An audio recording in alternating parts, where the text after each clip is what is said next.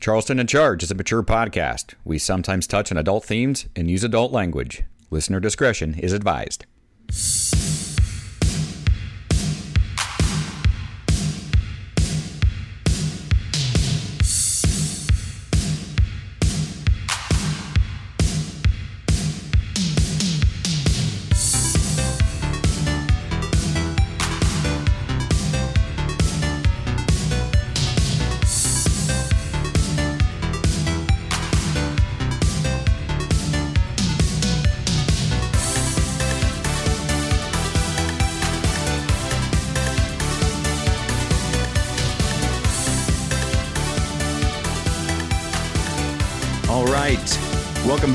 Country, to episode 21 of the Charleston in Charge podcast.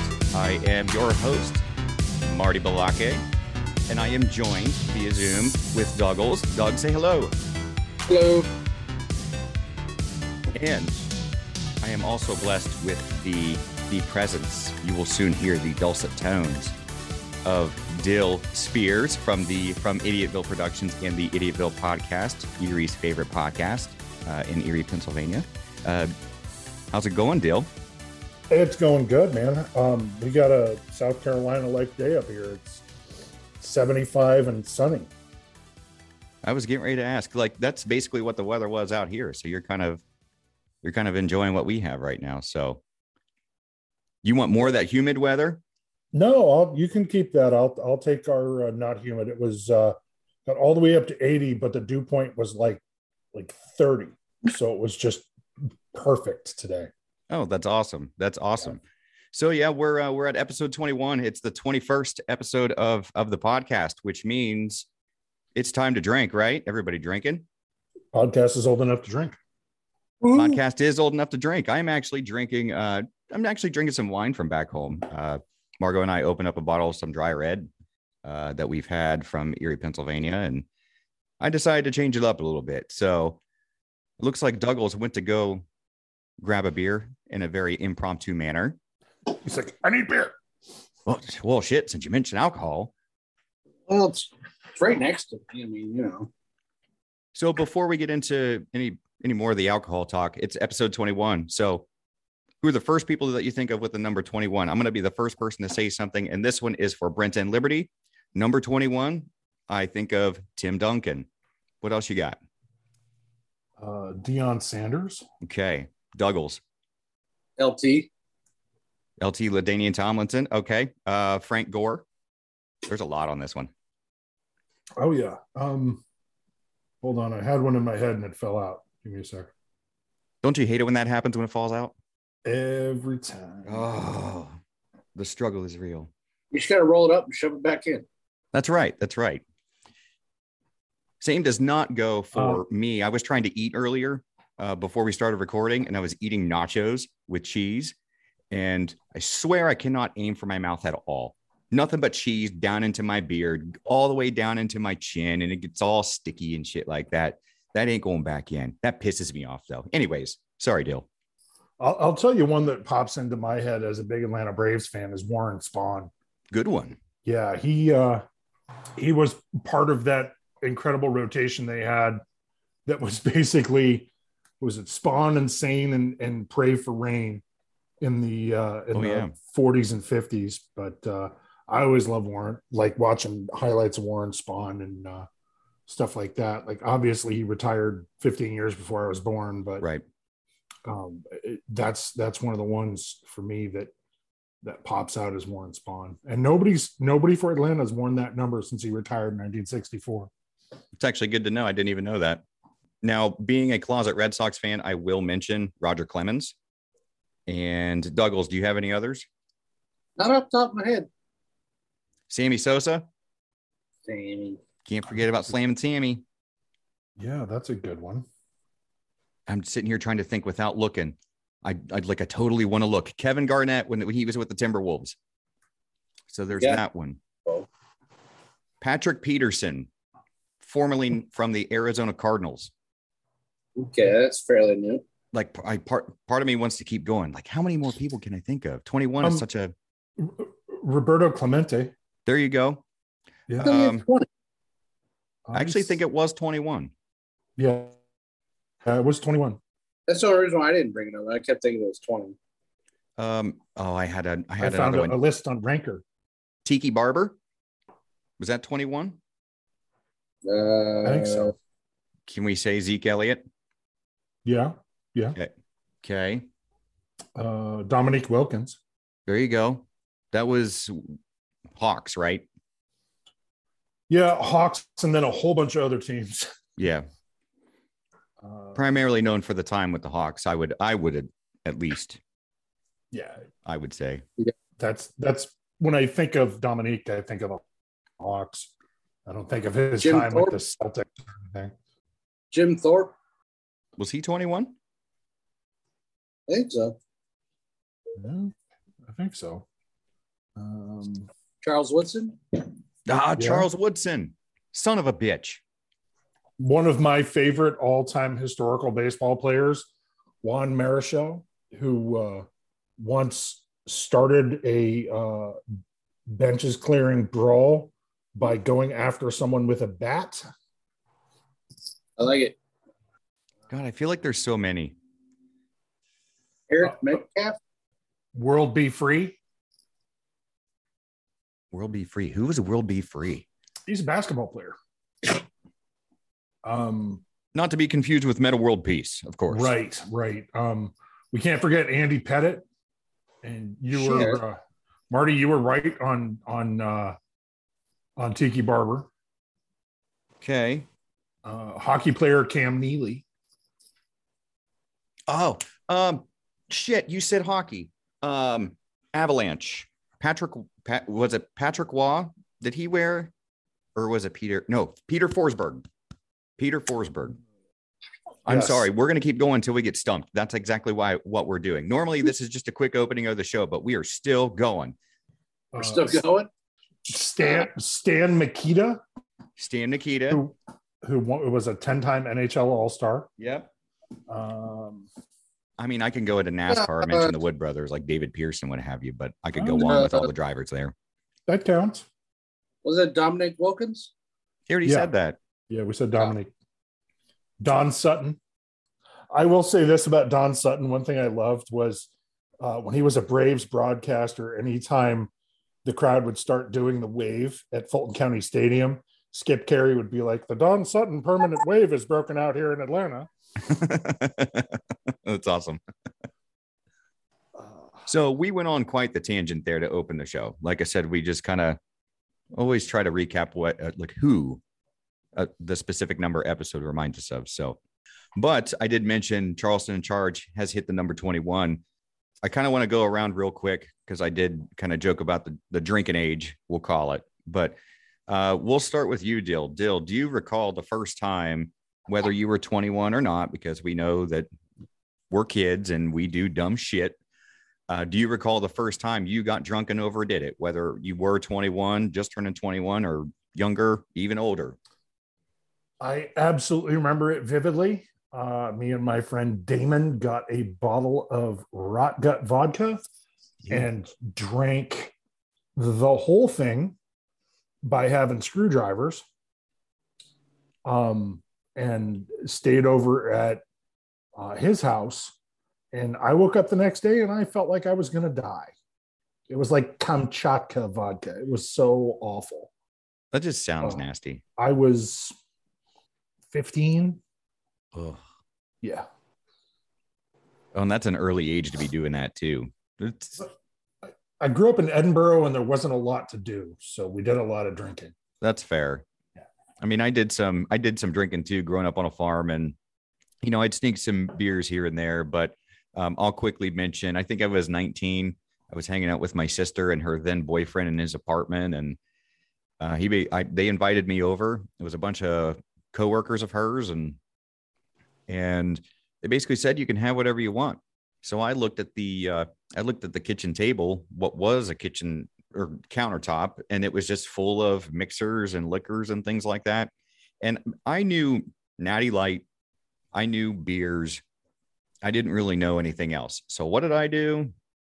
Because my sister always drank Captain and Coke, I grabbed the Captain. There was no Coke, and started drinking spiced rum with Hawaiian punch And then I also decided to dig out the bottle of Ice 101 out of the freezer and do the York peppermint patty shot where you would take a swig from the bottle and then squirt Hershey syrup and mix it up in your mouth. So that was my first night of overdoing it. Again, I've drank. Sorry, mom and dad. Happy Mother's Day. Um,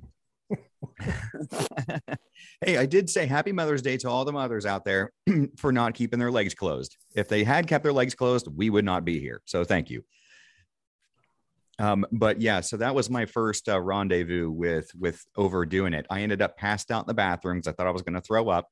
I was wearing a white t-shirt and jeans, and one of the guys that was drinking with us, one of our coworkers, thought it was going to be funny in my white t-shirt. He stood over me with blue gel toothpaste and squirted it all over my face, all over my shirt, and proceeded to spread it out all over my shirt and all over my face. So that like I could see it happening.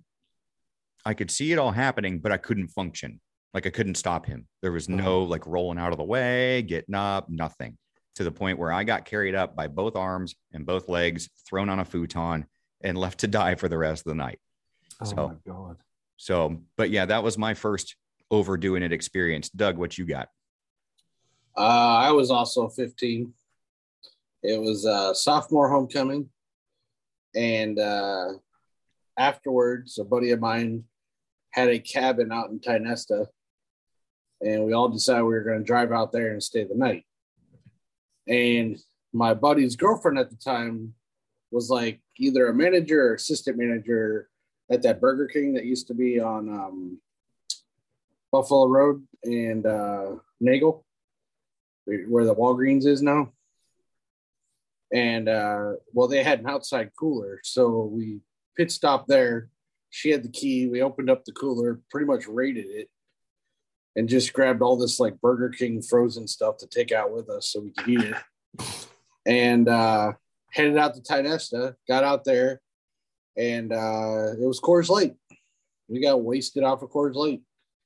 And uh, the next morning, we all woke up you know we've never had a hangover before so we were just like holy shit what is going on? And you know when, you, when you're a kid and you think of a hangover you know you think of oh you know coffee drink coffee. Mhm. so we they had this you know we're out in a cabin so they had this like little coffee maker and we made this like sludge called coffee and uh, we were all drinking like we didn't have any sugar cream or nothing. We were just chugging this coffee that was like tasting like syrup or at least had the same consistency. And we're just hoping like it's just to go away. We're like we just we'll just keep drinking coffee. It'll go away. And we spent all morning doing that. And yeah we didn't get anywhere.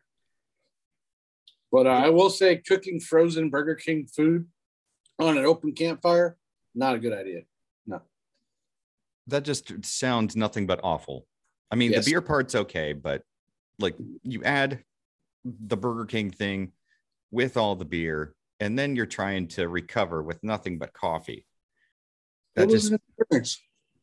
Oh, I, I can only imagine so. So, we're going to get into a little bit of the the 11 day manhunt here in just a second uh, before we get into some other things. But the the two guys in front of me, I mean via Zoom, of course, but the two guys in front of me, um, Dill and Doug, like you guys have been there for me, and you know you've supported me in in whatever I dreamt of doing, whether it be moving to South Carolina. Uh, I had your support starting a podcast. Um, I had your support. So, with the two of you here with me, uh, finally together on an episode, I just want to say thank you for everything, um, everything that you've done or said, anything like that um, means the world to me. So, again, thank you. So, Oh, you are most welcome. I have uh, I've been blessed to count the both of you as my friends over the last 10 years. So um, I'm so happy that you're doing this. And I'm, I'm so happy to be here. So today was the end. Today is um, May 10th. I had to think of the date there for a second. It's been 11 days. There was a correctional officer, not necessarily low country, but here down in the South. Uh, she worked for an Alabama prison. And apparently she developed a relationship. Now, one of you might be able to help me with one detail that is escaping me. Now, she had developed an, a relationship with an inmate for, I believe, almost two years. And she decided to retire.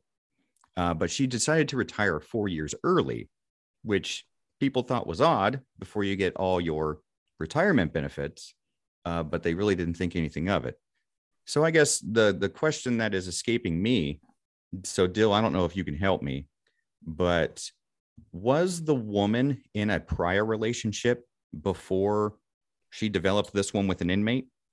You know, I am I am not finding anything about uh what Vicky White was doing um before uh before this happened. Like I don't see um I, I don't see anything about what she was doing as far as was she married? Was she um what was she in any kind of relationship? I know that they had been involved with each other for two years um i just did a quick google search of uh was vicky white previously married?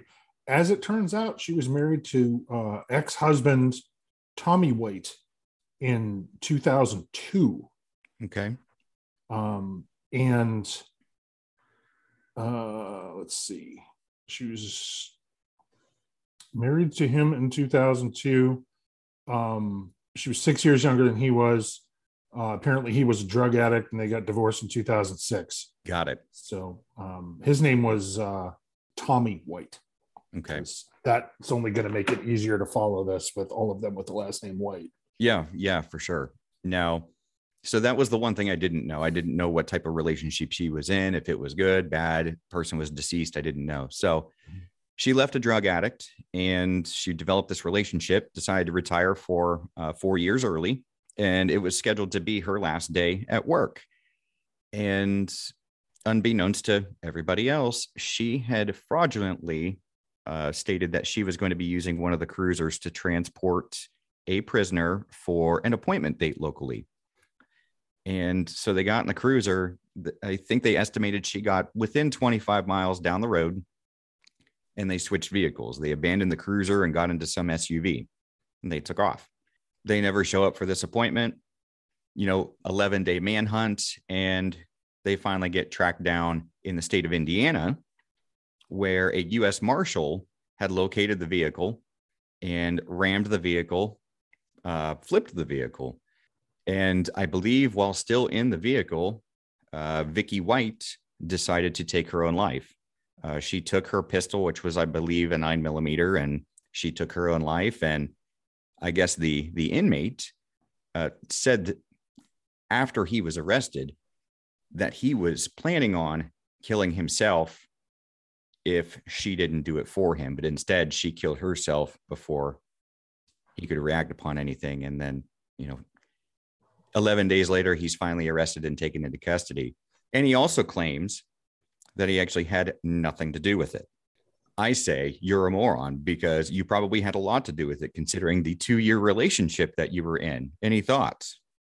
I don't know. I mean, it, it could be either way. You're never going to really know, I guess, unless they, you know, do the whole fingerprint or CSI type stuff.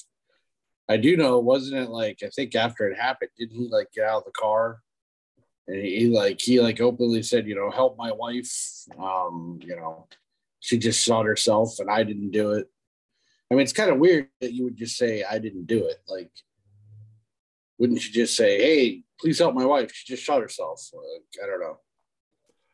he actually the first thing he said was my wife just shot herself so they think that they may have been secretly married in that 11 days Oh, really? yeah um who knows i mean So- it probably wasn't a legal marriage but you know you, you never know with that stuff uh the the most incongruous thing with this is she's like so she's like five one and he's like six ten Yeah, isn't there like there's a huge age gap too, isn't there? 20 years she's 56 and he was 38 Yeah. And he was he was serving, I believe, a previous 75 year sentence. yeah it it was he was not getting out of jail anytime soon. Right. And I I feel like this might be one of those situations where he schmoozed her and she bought it. And he's like, You got to help me escape. Like he might have just completely snowed her. Like, you know, if she's been in bad relationships in the past, she might not have any idea what a good relationship is all about. Mm-hmm. And, you know, that might have been, um, that might have just been the, the thing that she needed to to get into another relationship to be with someone who was special and he would have disappeared on her anyway Oh yeah, absolutely. Yeah. But it makes me makes me wonder how he could he could can try to convince others when you're clearly part of this two-year relationship, whether or not you're schmoozing her to try to benefit yourself, or she truly invested time in that relationship. I mean, for two years, she's not the only one in the relationship, clearly. There was a plan. How do you say that I I didn't know about this plan? when for two years this relationship was clearly established. I don't know. I really digress on that one, but yeah, it's so it's finally to an end. Unfortunately, somebody did take their own life, but yeah, that's that started down in Alabama. Down, I naturally want to say Low Country, but it's not the Low Country. It's just here down south. It doesn't matter where you're at. Actually, you can be in Florida, you can be in South Carolina, Alabama. I can sit here and ran off every state. There's some stupid people around. Now, not that you two know anything about what was going on around here, but stupid people, I will say. So there was an accident Sunday night involving three women, all like all related, mother and two daughter, daughters. They were unfortunately involved in an accident where not they did not survive. So it was like 11 o'clock at night on Sunday, and roadblocks are up. There's um there's deputies in their cruisers blocking the road. Nobody can get through. Well, somebody tried to get through, and they actually drove their car through the cruisers. The two officers in their cruisers were also severely injured and life flighted to hospital as well. So we truly have some stupid people in our United States in general. But it just so happened that it happened down here. Like, why would you drive through a lit barricade where they're trying to extricate people from a vehicle, a rolled over vehicle, try to drive through it and go and injure more people? So that whole situation is now under invest- investigation down in our our wonderful low country area. But anyways, how many So- times do you see somebody driving through high water when they've got roadblocks up people do it all the time they don't think that the rules apply to them and then they get mad because the rules do apply to them and they got hurt anyway Yep, they suffered the consequences. They just didn't think it through because there's so many people that don't have any common sense. Like it just it boggles my mind. Like you said, driving through high water. I could easily say something along the lines of in the outer banks right now there's a we have so much wind up going up the coast right now like it's windy here in Charleston. Doug, I don't know how it is down in Florida, but there's a storm brewing out in the Atlantic and I watched a video cuz because of hurricanes and high tides and things like that, they build the houses up on stilts.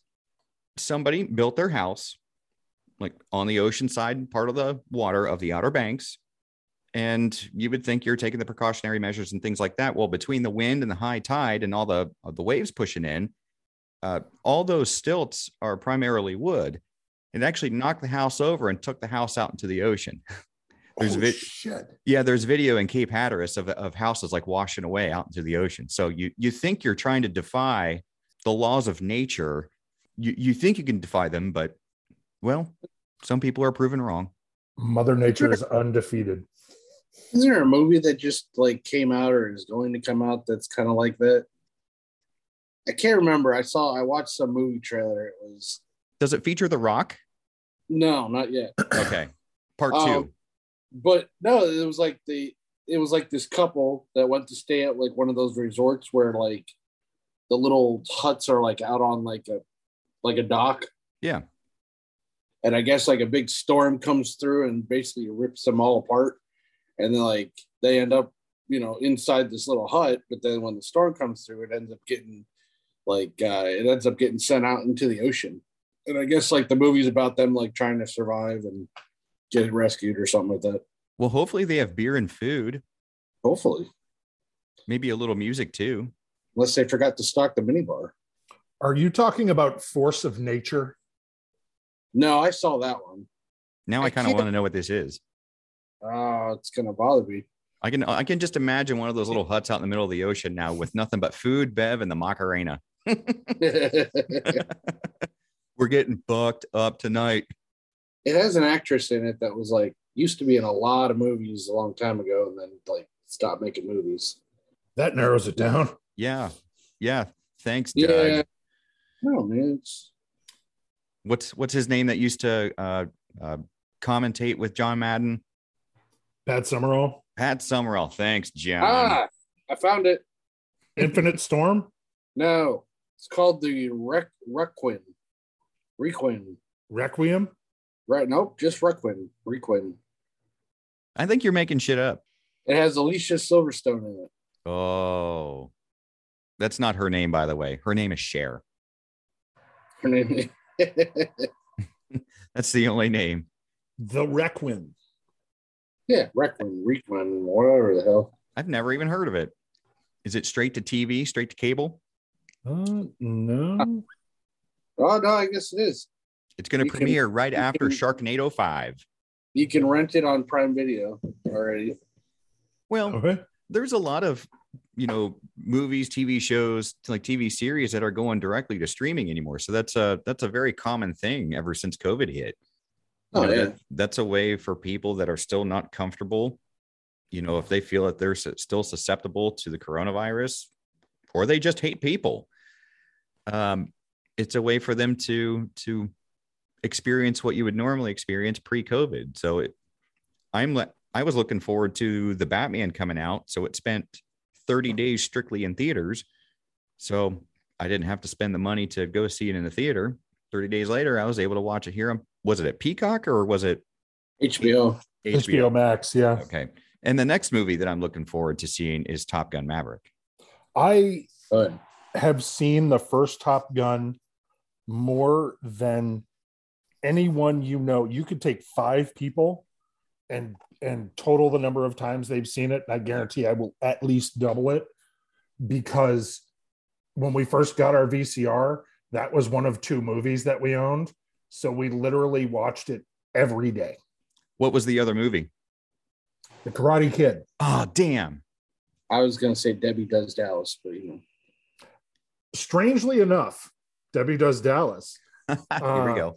my friend's dad had that on VHS when we were kids, and uh, he we'd go over and crash out at his house in you know like ninth or tenth grade, and his his old man would drink himself to sleep and be out like a light, and there'd be like five teenagers in the living room watching Debbie Does Dallas.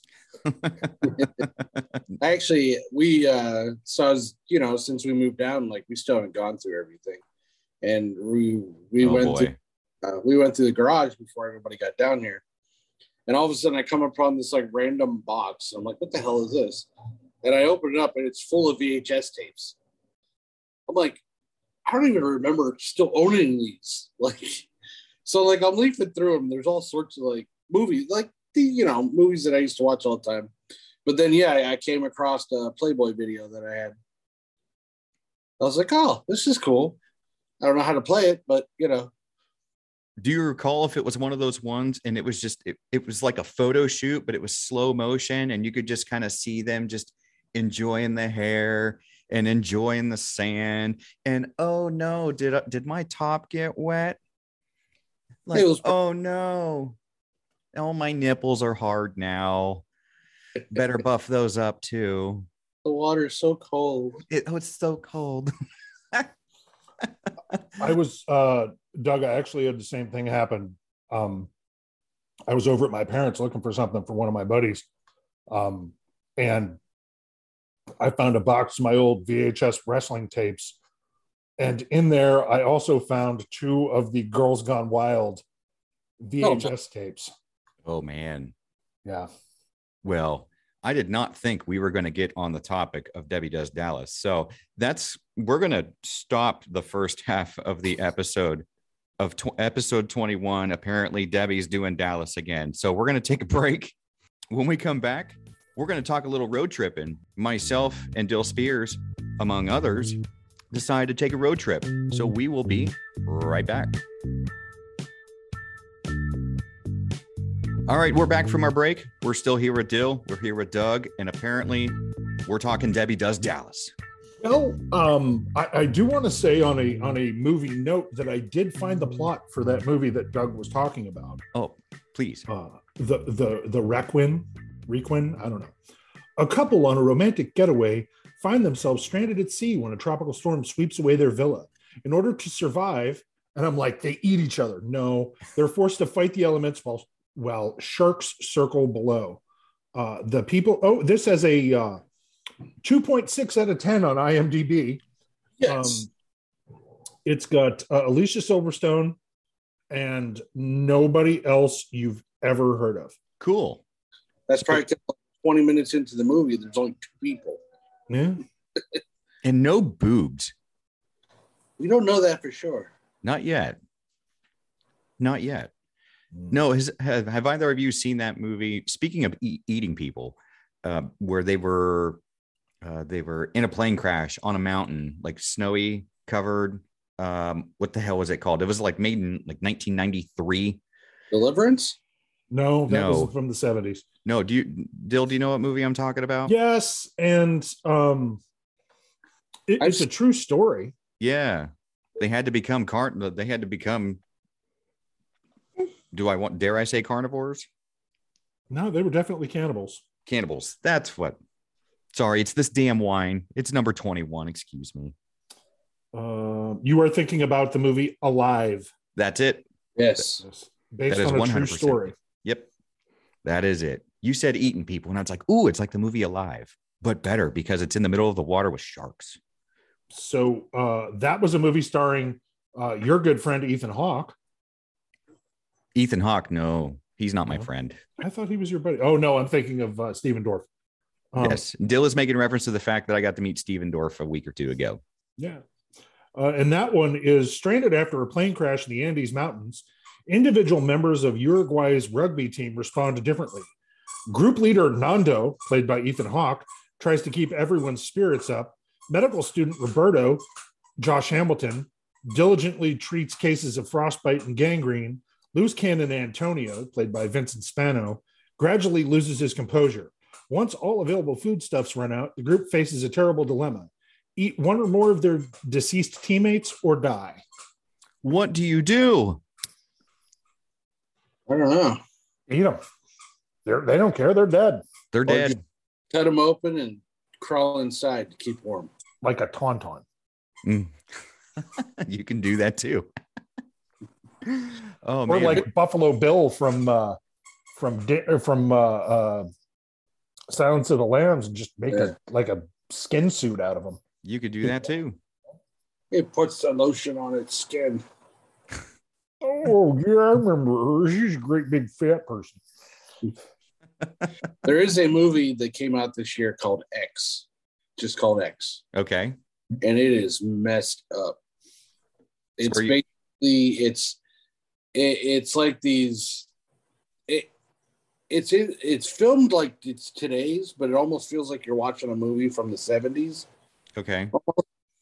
and the, the these group of people are all in the middle of nowhere and they go stay they go stay and they rent out like this barn or cabin on uh, some dude's farm and it's like a really a really old couple and it, it looks just like texas chainsaw massacre you know they're in the middle of nowhere the house looks the same and well the owner the they don't tell the owners this, but the reason why they rented out the barn was to film a porno. Okay.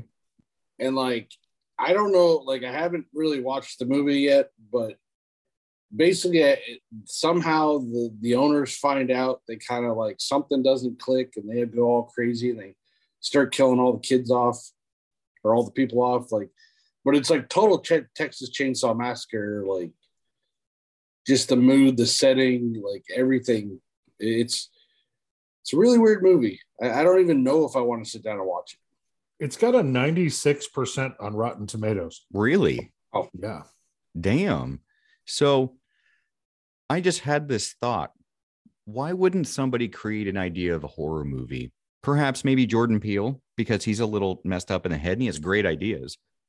But this isn't showing my age because I'm a little bit younger than the two of you, but I used to have to ride to school on a bus with my neighbor kid. I used to go over there and like his grandmother would like give us food before we leave. He was several year, years younger than me, always watching Lamb Chop. So I don't know if you recall Lamb Chop, but I can only imagine a horror movie being locked in a house, fortressed down and all. There's no escape. And the villain, killer, whatever you want to call this person, does nothing but once the house is on lockdown, reach over with legs crossed and a drink in the hand and just hit the play button. And all you hear is the theme from Lamb Chop. Does anybody know the theme from Lamb Chop? The song that does not end. It's the fucking song that doesn't end. The song that And then and mm. then just imagine, you know, mm. it being a group of people trapped in this house with the song that doesn't end constantly playing in the background. So you're not, mm-hmm. yeah, just imagine the level of crazy that it would drive people to. Maybe I should give that idea to Jordan Peele. Hey, you should make a movie where the house plays the lamb chop theme through the entire movie and drives them absolutely insane. I'd be curious to see how many people would actually want to sit through that, because then they would have to listen to the Lamb Chop theme song over and over. Maybe if they make it all the way through, uh, they get to see it for free. There you go. I or they was, get a uh, copy of the single to take home. that would be the ultimate gift. Take this home, and show it to your kids. Yeah. Oh. the torture that would continue. So we're actually going to segue into uh, some traveling. So I'm going to look right at you, Dill. I'm going to let you do some talking. So you recently uh, were on the road, or let's just say in the air for a little bit. Tell us uh, what was going on. Well, um, last year I, we we got to go back a year. Um, the NFL draft was in Cleveland, and we're all from Erie or have lived in the Erie area. And uh, our friend Derek rented a haunted house in Westlake, Ohio. And we stayed there, and I thought for sure we were going to get murdered. We did not, but we went to uh, the the NFL draft experience at whatever the Brown Stadium is called now. Eh, The first day we were there, it was pouring down rain, and we all got soaked. And I, I would, I just, I, I hit my end that day, and we wound up going back to the house. Some of us, actually, Doug, I think you were one of the some of us. Oh yeah. We went back and uh, we had a TV set up in the living room, or no, it was in the dining room. Yeah. And we wound up sitting around this gigantic dining room table and watched the NFL draft for two days. And we decided that that was better than actually going to the draft and trying to watch it live. So we said, let's go to it was in Vegas this year. And there was no way any of the married guys were going to be allowed to go to Las Vegas. Nope. So we went to Doug's house in Florida. Um, Derek got the tickets for us back in January. Five of us flew down. Um, first, if you're ever going to use any of those travel sites, um, we used uh, what the hell was the name of it? Um, Was it so? There's Expedia.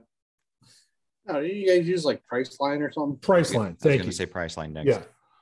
We used Priceline. He booked the tickets. Um, there was a a flight was leaving out of Cleveland at like 2:20 in the afternoon. And then we had a connection in Charlotte that left at like 4:30 and then we would land in Orlando at 6. Well, the night before another one of the guys is like, "Well, we better go ahead and check in." So he goes and checks in and he's like, This is telling me that the flight's at 10:45 a.m., not two. And so we all get on and check and we're like, holy shit. So the trip did not get off to a good start because we had to be out the door and on the road by 7 a.m. to get to the airport in time. God, Um, I hate that. Cleveland has a really good TSA setup. We were Yes. we were banged through TSA in 20 minutes. And it was the middle of the day. Um and then you know we landed in Charlotte and we had a 4-hour layover. Um the food court setup, at least in the American Airlines uh, area, I guess their their terminal is not great. There's no order to it. Um, we we just kind of milled about. Some of the guys got burgers. I got Bojangles chicken. Um, and then you know we just kind of hung out at the gate. Uh, fortunately, Tony was there to entertain us, and he might be the most entertaining person I've ever been around in very small doses. Um, and then we landed uh, we landed in Orlando, and it was getting out of there was thank God we didn't have bags. Like we had one person that had to check a bag, but the rest of us just kind of waited around and up pulls Doug and, and Mike. And they had been drinking, from what I could tell, all day. Yep. Um, like the whole time. So we went to what was that restaurant we went to, Doug? Uh, Twin Peaks. That's right, Twin Peaks. And then we crammed all of us. There were there wound up being a total of six house guests the first night. Crammed us all into Doug's house. Uh, poor poor Tony wound up sleeping in the garage. That was his choice. It was. I slept on that. I tried to sleep on that couch and I slept for about three hours. Um, and uh, we we just had uh, you know, Doug took us all over the place. That first day, I think we went to. Uh, we none of us brought sandals. We're all idiots. If you're going to Florida, pack sandals. Uh, that's a travel tip. There you go. Um, and we went to a uh, we went to that brewery. We went to Intercoastal. Mhm. Really good beer there. And another travel tip is if you're going to a brewery that you've never been to before and they have flights, say to the bartender, if you were going to order a flight, give me what you would order. Because they're not going to steer you wrong because they know the good ones and they know the bad ones hmm and so that's what I did. And uh, you know, I we zipped through the. Gosh, we went back to Doug's, and uh, another travel tip is don't watch the NFL draft with a 19 year old who doesn't know anything about football, because you're gonna you're gonna uh, get pissed off. Um, we did, was that did we hit the Irish pub on the first day, Doug? We must Uh, have because we got the cigars. Yes, because we went. Yeah, because we got the cigars first, then went to then we walked down the street to the Irish pub. Mhm. Then we went up to Intercoastal. Yeah, yeah. And that that first day, I mean, it was it was so much fun. Um and then day two, uh, Doug's like, hey, there's this great big flea market. And I had been talking about wanting to go to the go to a flea market because I'm a comic book collector and I was looking for some stuff.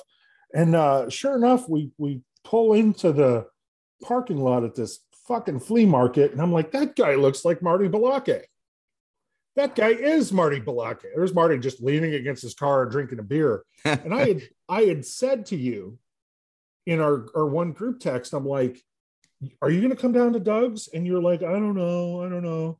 Um, and then I said I had to, one night I was like, I have to pack, and you're like, pack, where are you going? And so Marty was there, and then uh, you know, we just rampaged our way through what might be the world's largest indoor flea market. Yeah, place is huge. So much shit that I would love to buy. I don't think I saw half of the stuff they had. Um, there, I wanted to buy a sword, but there's no way I would have got that through TSA. and then we went to, um, I think after that we we went and grabbed a drink somewhere, didn't we? Or did we just go home? So after the flea market, um, we split up. so I took I took Tony because he was a little uh hyper and I just went for a drive and I just like driving. I enjoy it and it's also a control thing.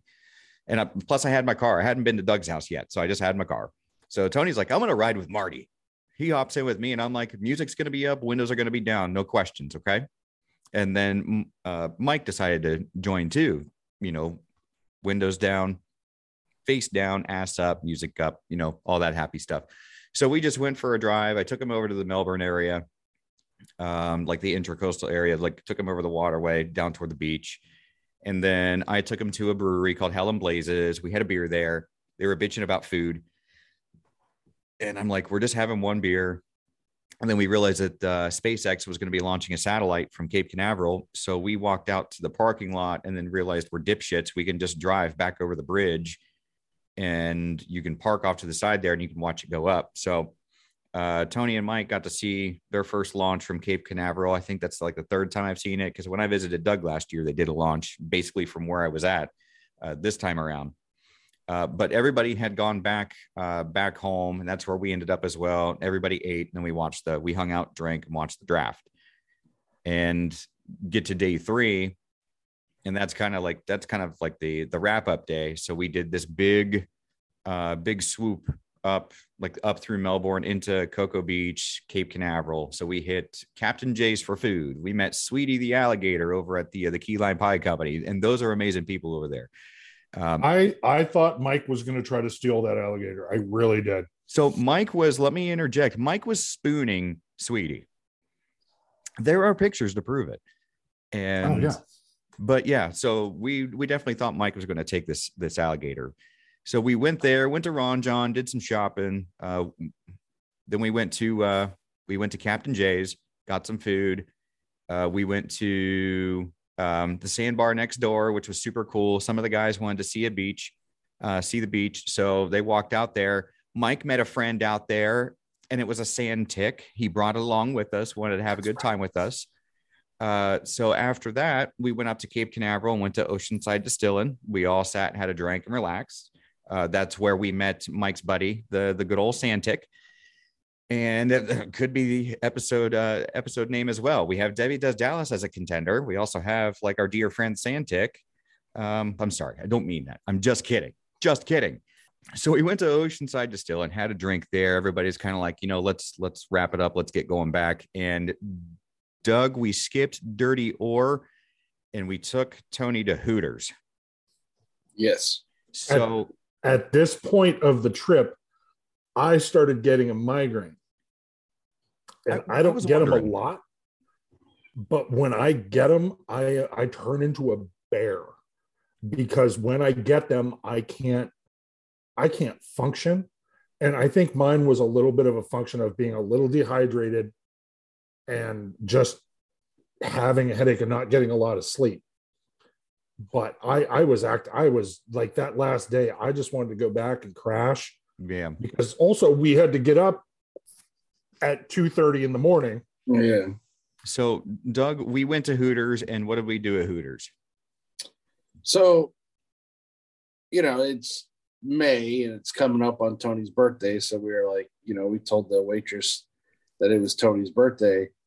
And, you know, they did the whole thing where they come out and start singing and clapping and whatever. But it wasn't exactly how I had a picture in my head. But I kind of wanted to get all the girls together and somehow get them in one picture with Tony and just have that like, you know, panoramic picture of just Tony in the middle of all these different Hooters girls. Um, pretty much as blackmail, but you know, uh, it didn't work out exactly, but it, it at least, you know, it embarrassed him a little bit. So I was happy there. Tony is like, he's the kind of person, it's like you need to satisfy his inner eight year old. And if yeah. you don't satisfy his inner eight year old, he gets, we'll call, we'll say whiny and grumpy because every, the entire time he was riding around with me in my car. So you're welcome, you two. Um, when he was riding around in my car, I was always doing something wrong. He was always worried that I didn't know where I'm going. It's called fucking GPS, dude. He's always worried that I'm going to be going to the wrong place. Again, GPS. Then he's worried about my car. I just, as long as we make it there in one piece. It's like, why would you say shit like that? Maybe he's not talking about your car. Maybe he's talking about your driving. Just throwing it out there. Mm-hmm. mm-hmm. Well, uh, so the first time he started bitching about, are you sure you know where you were going? You know, we are at a stoplight and I have the GPS. So we were at a stoplight the first time he opened his mouth. And I actually, he was, he, then he started on the, well, I just want to make sure we get there. We will well no i just i just want to make sure that we get there now he's getting like dancing around in the seat, getting a little nervous, making sure his seatbelt's buckled. I put the car in park. I'm like, are you are you done? So, anyways, I didn't mean to go on a rant about Tony. Still love you, Tony, but you are a dick. So we went to Hooters, planned for his birthday, and that satisfied his inner eight year old because he had six girls around him singing happy birthday. They were all decent looking. Um, and so he was he was very happy getting outside of of his of his home life. So I get it. But so we went to Hooters and we all we were going to go to a bar. It was a video game bar. We were running out of time because Dill, as you just alluded to, uh, y'all had to get up at or leave at three o'clock in the morning because you had a flight uh, before six thirty that you had to be on in Orlando. Oh yeah, and uh, we had to go over to Jimbo's. Oh, for, for a minute, and then fly back to Doug's as fast as we could, sleep hard for like three hours, and then hit the road. And we got to Orlando. And no matter, I guess, no matter what time you're leaving Orlando or what day, your your ass is waiting in line at TSA. And we were in line at TSA for, I would say, a solid 45 minutes. Like when you go in the one door and check in and then you walk down towards tsa they had the the snake line thing um, was full. And then the line was three quarters of the way down that hallway. By the time we got into that line like through the line and into the, the snake thing to get to tsa the line had gone all the way down the hall wrapped around the corner and gone all the way back up and wrapped around another corner by TSA.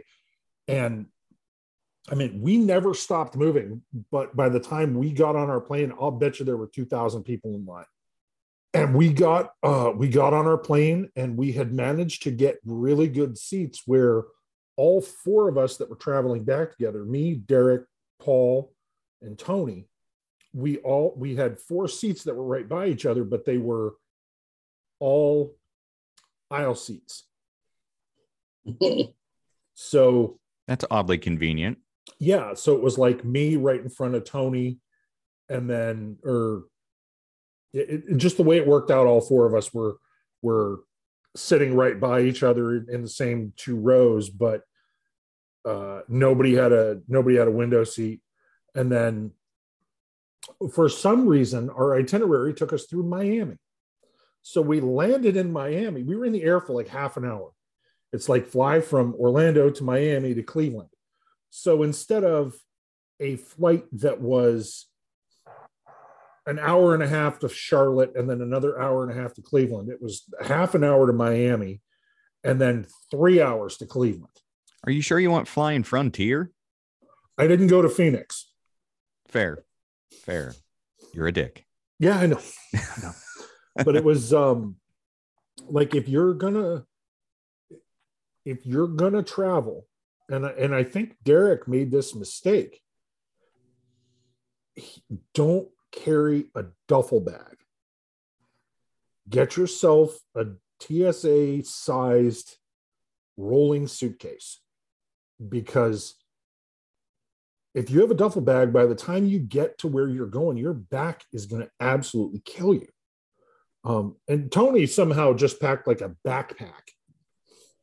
Like, like how do you pack a backpack for five days? Now, to be fair, we used to do primitive camping trips where we were only allowed to take one bag.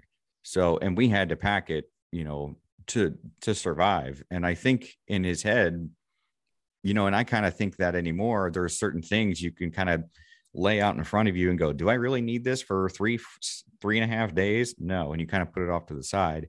And that's one of those things that you kind of learn and that that you kind of learn from you know being out in those uh, situations putting yourself in that situation and experiencing it with what you have. So i think that's kind of where he gets some of that as well.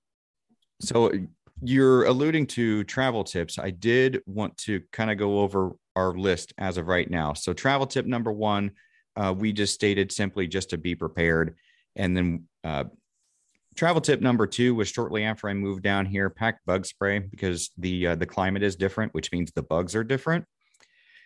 Um, uh, traveled to Erie with the family on the road, and his travel tip uh, number three was invest in a commercial grade Amazon cooler because it lasted better than some of the Yetis on the market right now. And also, uh, with tip number four, Doug provided don't uh, waste your money on a cheap hotel just because you're trying to save a buck. Um, and he discussed a couple of experiences in one night that he had uh, that he had gone through just by looking for the cheapest, you know, barely off the beaten path hotel. So, but that puts us at number five. So, Dill, I'm actually going to look at you. I'm actually going to look at both of you. So, but Dill, you're going to be first. You did the traveling. Mm-hmm. You had some weird uh, flight hours. You traveled with a bunch of dudes. Um, everything that you just talked about. If you had to narrow down one tip to make our list, what would your travel tip be for this episode? Make sure whatever luggage you have has wheels on it and you can just pull it. I know those bags can get kind of heavy. So waiting, waiting in those TSA lines, carrying your shit, having to pick it up, move it five feet, stop again. So I can kind of get all that. Uh, so, so yeah. So number five, we're going to make our travel tip: travel with with luggage that actually has some wheels, so that way you're not uh, wasting a lot of your energy, especially waiting sometimes hours just to get through TSA. Now, Doug, I know you haven't really mentioned a lot about the trip, but you did host everybody. I did. Um, you hosted everybody. You hosted myself. I stayed an extra day with you, the wife, and the kids. I left early the next day. Uh, Doug, you and I just kind of spent a little time on the road, just me and you. I drove you around because you drove everybody around uh, for a couple days. So I was like, I don't mind driving. Let's go. So Doug and I went to Vero Beach. Uh, we hit up a new a new brewery for me uh, called Walking Tree. Met some excellent dudes. Uh, had some good beer. We actually shared a little bit, and um, so we had a we had a good time. And then we hit up a brewery that we have been to before called Mash Monkey. We went and got some food with the family, and then headed back home. So we had a pretty we had a pretty relaxed uh, Sunday evening. So once it all was said and done, once the smoke cleared, everybody was gone. Um, as far as hosting that many people, do you have any tips for us if you decide to host a group of people? Um, I was gonna say my my travel tip was gonna be kind of like a reverse, like since I hosted travelers. Um, if you're gonna host travelers, just mm-hmm. plan ahead. You know, make sure make sure you you know if everybody's drinking coffee, make sure you have enough coffee. Make sure you have, you know, some people might like creamer, some people might not. Make sure you have some. Uh, you know, it's I, I tried I tried to do as much grocery shopping as I could to at least kind of you know take the, the the blunt of it as far as you know making sure you know people had something to eat something to snack on something to drink um hell we even we had to make sure we had enough towels for everybody i mean stupid shit like that, you know. Um, or you know, just in case somebody forgot something, this and that, you know, you might be able to make up for it rather than forcing them to go out and buy everything, you know. Um, so, you, um, so you can easily break that down to just kind of a even if you are traveling or if you're hosting, you just make sure you stop and account for everybody's needs. Yes, and another travel tip that if uh, make sure your your driver stays awake the whole time because uh, that that was uh, that was a pretty rough ride back on Sunday. Did you eventually stop? I had to. I, I got you on the way there. I was fine because everybody kept talking and it, like it kept me awake. Yeah, but like on the way back, because you know the road we took, I took the same road back. Oh God. I got down, like I dropped you guys off and I circled around. I came back through like the, you know, the commercialized area. Mm-hmm. Well, just as I was about to leave the commercialized area, I stopped and got gas, got something to drink. Kind of took a minute, and uh, and I was like, all right, I can go. And I hit that road, that long road of nothing, and I got about halfway through, maybe a little little farther than halfway, and all of a sudden, like I didn't even notice that, like I wasn't swerving, but like my van was kind of drifting side to side. Oh, geez. Well, my van has that lane assist. Mm-hmm. So it, it not only does it alert me, but it redirects me. So, and then apparently, if you set off the sensors too many times, in like a certain amount of period. Like I had this little logo that popped up on the dashboard, The coffee Like cup. little coffee cup, and it was like, "You need, you may need to take a break." I was like, "Yeah, you're probably right." Thank you, Jarvis. Yeah, I I literally I finally I made it to the end of that road. And just as I make that right onto like another dark road, but um cuz hell even the sun wasn't up yet. But uh I pulled over, I saw a Circle K and I pulled over and I just I left the car running I just put the seat back and I, I literally I probably nodded off for like a good half hour. And I was I wasn't even that far from home, but I couldn't make it. Like I literally got to a point where I was like, I can't drive anymore. Like I, I can't. I I was very worried about that because I was looking at you while we were driving, and I was like, I got to just keep chatting at him. To Yeah. uh, Well, even then, I think like I said, it was rough on the way there, but I at least had people talking. Like it had my my brain was still functioning because I had the process. Mostly Tony yelling and screaming and um, but yeah, on the way back it was rough, but I made it. We're here. Yeah.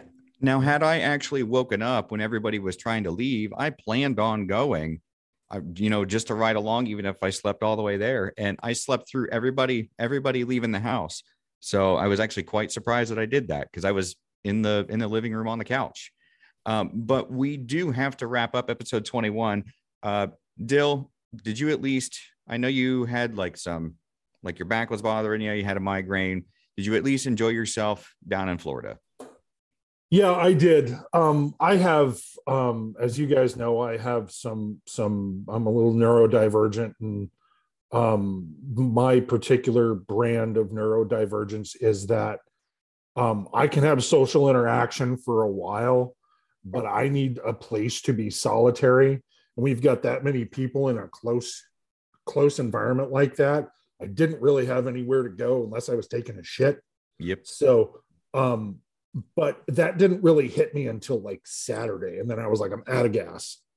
Um, and then the head, the headache hit. But I mean, the Wednesday, Thursday, Friday, I had an absolute blast. Doug and his wife and his his daughters took really good care of us. Uh, that your Doug, you have the best dog. That Mhm. dog is so awesome. That dog ate a ate a slice of cheese off the top of my head. We have that as evidence as well. Yes. But I, I had an absolute blast. I'm so glad that we did it. Uh, and every if we do it every year, you know, we're going to be able to to grow and kind of figure out, okay, how are we going to do this this year so that it's uh, it's a little better for everybody's uh, for everybody. So I uh no, I don't. I, I enjoyed having everybody. I thought we all had a good time. Um, you know, and it, it's been like that ever since I moved down here. It's a it's an invitation. You know, anytime somebody wants to come down or they need to get out of their area for a week, a long weekend or a week or whatever, let me know and we'll figure it out. Um, and and that's why we discuss travel tips because we experience, we learn, we develop as we continue to do things like this, uh, get together and you know spend a few days together. So, but I believe that's going to do it for episode 21. Quickly, Dill, social media, what you on? I am uh, idiotville underscore dill on Twitter, and uh, that's really about it. It's the only place that I post under this name. So yeah, um, look for Dill Spears on Twitter, uh, Idiotville Dill. Uh, we release a new episode every week uh, of both Idiotville podcast and Trash Sports Takes. And Doug, do you uh, do you media uh, socially often? Not really. Okay, look at it while you're pooping.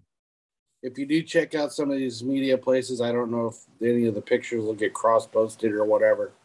But we did take Brent N Liberty with us in spirit. Yes, we did. Um, so I'm just going to leave it at that. Uh, It might be worth checking out the social medias to see exactly how uh, my, my friends brought Brent N Liberty down, even though he couldn't make the trip. Yep.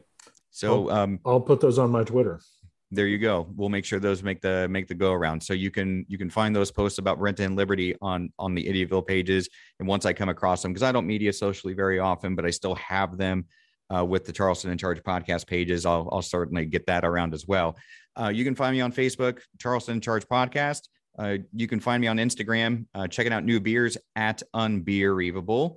Uh, you can also find me exploring the the scenic aspect of Charleston uh, at at Charleston in Charge podcast on Instagram as well. Um, I don't Twitter much, but I do have a Twitter uh, Twitter handle. It is uh, Marty underscore CIC pod. I actually had to think about that one there real quick. And I'm also on TikTok uh, at Charleston in Charge podcast. Anytime I go to a festival or anything like that, I'm checking out uh, checking out the view and sharing it uh, with everybody else along the way. So, Dill, thank you for joining us for episode 21. We appreciate your time. My pleasure. So hopefully we can have you back and maybe have one of these other experiences where we all get together somewhere and and we can sit and chat about it as well. Doug, thanks for joining me as always every week. Yes, sir. Okay. And it's time to go. We out of here. Go on now and get. See you in hell. I'll see you in hell. I'll see you in hell. Go on now and get. I'm gonna go outside and bury me a buck knife now. I got all nervous. I got all nervous. I had to go back to my old habit. I thought I broke it. Oh. Um, Oh man. oh. Now I don't think I can get to sleep unless I go outside and bury a buck knife. oh that shit. Oh. Oh that shit. All right now everybody go on now get CLO country.